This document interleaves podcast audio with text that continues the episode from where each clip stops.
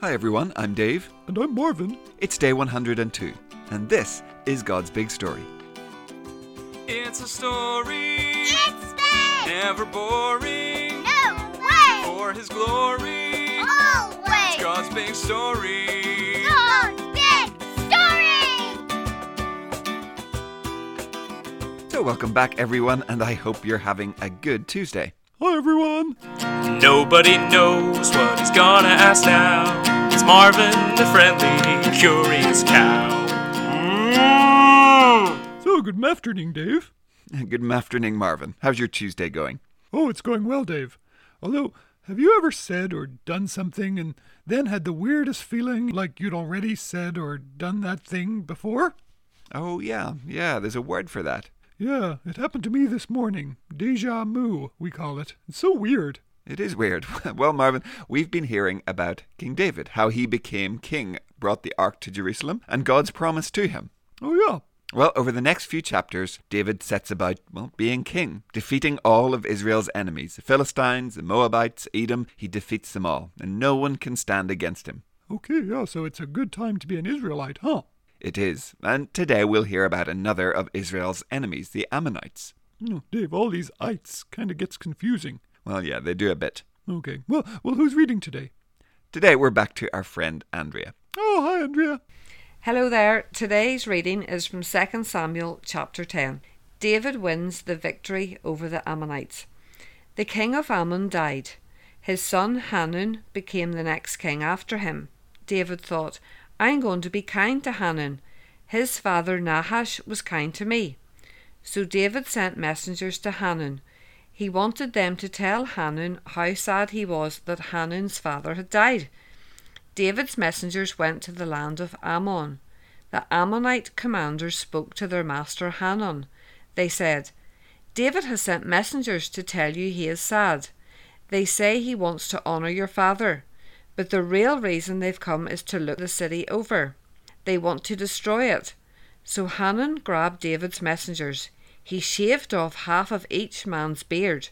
He cut their clothes off just below the waist and left them half naked. Then he sent them away. David was told about it, so he sent messengers to his men because they were filled with shame. King David said to them, Stay at Jericho until your beards grow out again, then come back here. The Ammonites realized that what they had done had made David very angry with them, so they hired 20,000 Aramean soldiers who were on foot. The soldiers came from Beth Rehob and Zobah. The Ammonites also hired the king of Makkah and 1,000 men, and they hired 12,000 men from Tob. David heard about it, so he sent Joab out with the entire army of Israel's fighting men. The Ammonites marched out. They took up their battle positions at the entrance of their city gate. The Arameans of Zobah and Rehob gathered their troops together in the open country. So did the men of Tob and Makkah. Joab saw that there were lines of soldiers in front of him and behind him, so he chose some of the best troops in Israel. He sent them to march out against the Arameans. He put the rest of the men under the command of his brother Abishai. Joab sent them to march out against the Ammonites. He said, Suppose the Arameans are too strong for me, then you must come and help me. But suppose the Ammonites are too strong for you, then I'll come and help you. Be strong. Let's be brave as we fight for our people and the cities of our God. The Lord will do what he thinks is best. Then Joab and the troops with him marched out to attack the Arameans. They ran away from him. The Ammonites realized that the Arameans were running away, so they ran away from Abishai. They went inside the city. After Joab had fought against the Ammonites, he went back to Jerusalem. The Arameans saw that they had been driven away by Israel, so they brought their troops together. Hadadezer had some Arameans brought from east of the Euphrates River. They went to Helam under the command of Shobach.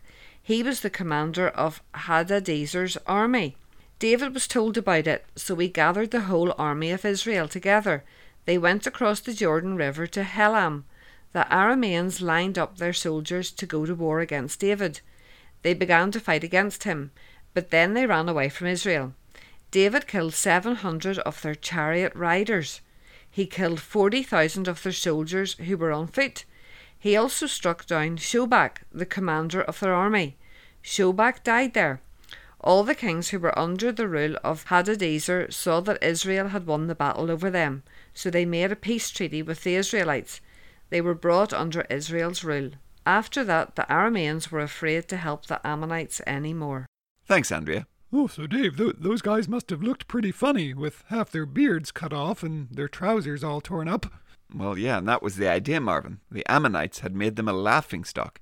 They were sending a message to David We don't respect you, or your God for that matter. You and your men are a joke to us. We'll make you look like fools. Hmm, yeah, seems like that wasn't such a good idea, huh? It wasn't. And in this chapter, David went from wanting to be nice to Hanun to all out war, and the Israelites defeating the Ammonites and the Arameans, they got to come and help them. Hanun listened to his commander, who told him that David wanted to attack them. He listened to the wrong guy, and because of that, thousands of men would die on the battlefield, and his kingdom was defeated. You know, in the New Testament, when Paul writes to Timothy, he says this Pray for kings, pray for everyone who is in authority. Pray that we can live peaceful and quiet lives, and pray that we will be godly and holy. Now, we maybe don't have kings like the Israelites did, but we have government, people in charge, people who make decisions about where we live. And just like Hanun, they have to decide who to listen to, whose advice is good and whose is bad. So today, pray for our leaders. Pray that God will help them listen to the right people, and that they will make good decisions. And most of all, well, if they don't know Jesus, pray that God will reveal himself to them and that they will be saved. Because that, of course, is what they need most of all. Okay, okay, pray for our leaders. Got it, Dave. And you know, I think that will do it for today, Marvin. Okay, and tomorrow's Wednesday. That means Benjamin's coming. Hooray! Okay, bye everyone. See you then. Goodbye. We'll see you soon.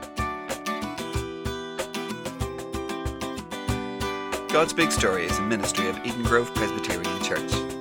Music and jingles by Dave, Josh, and Josh.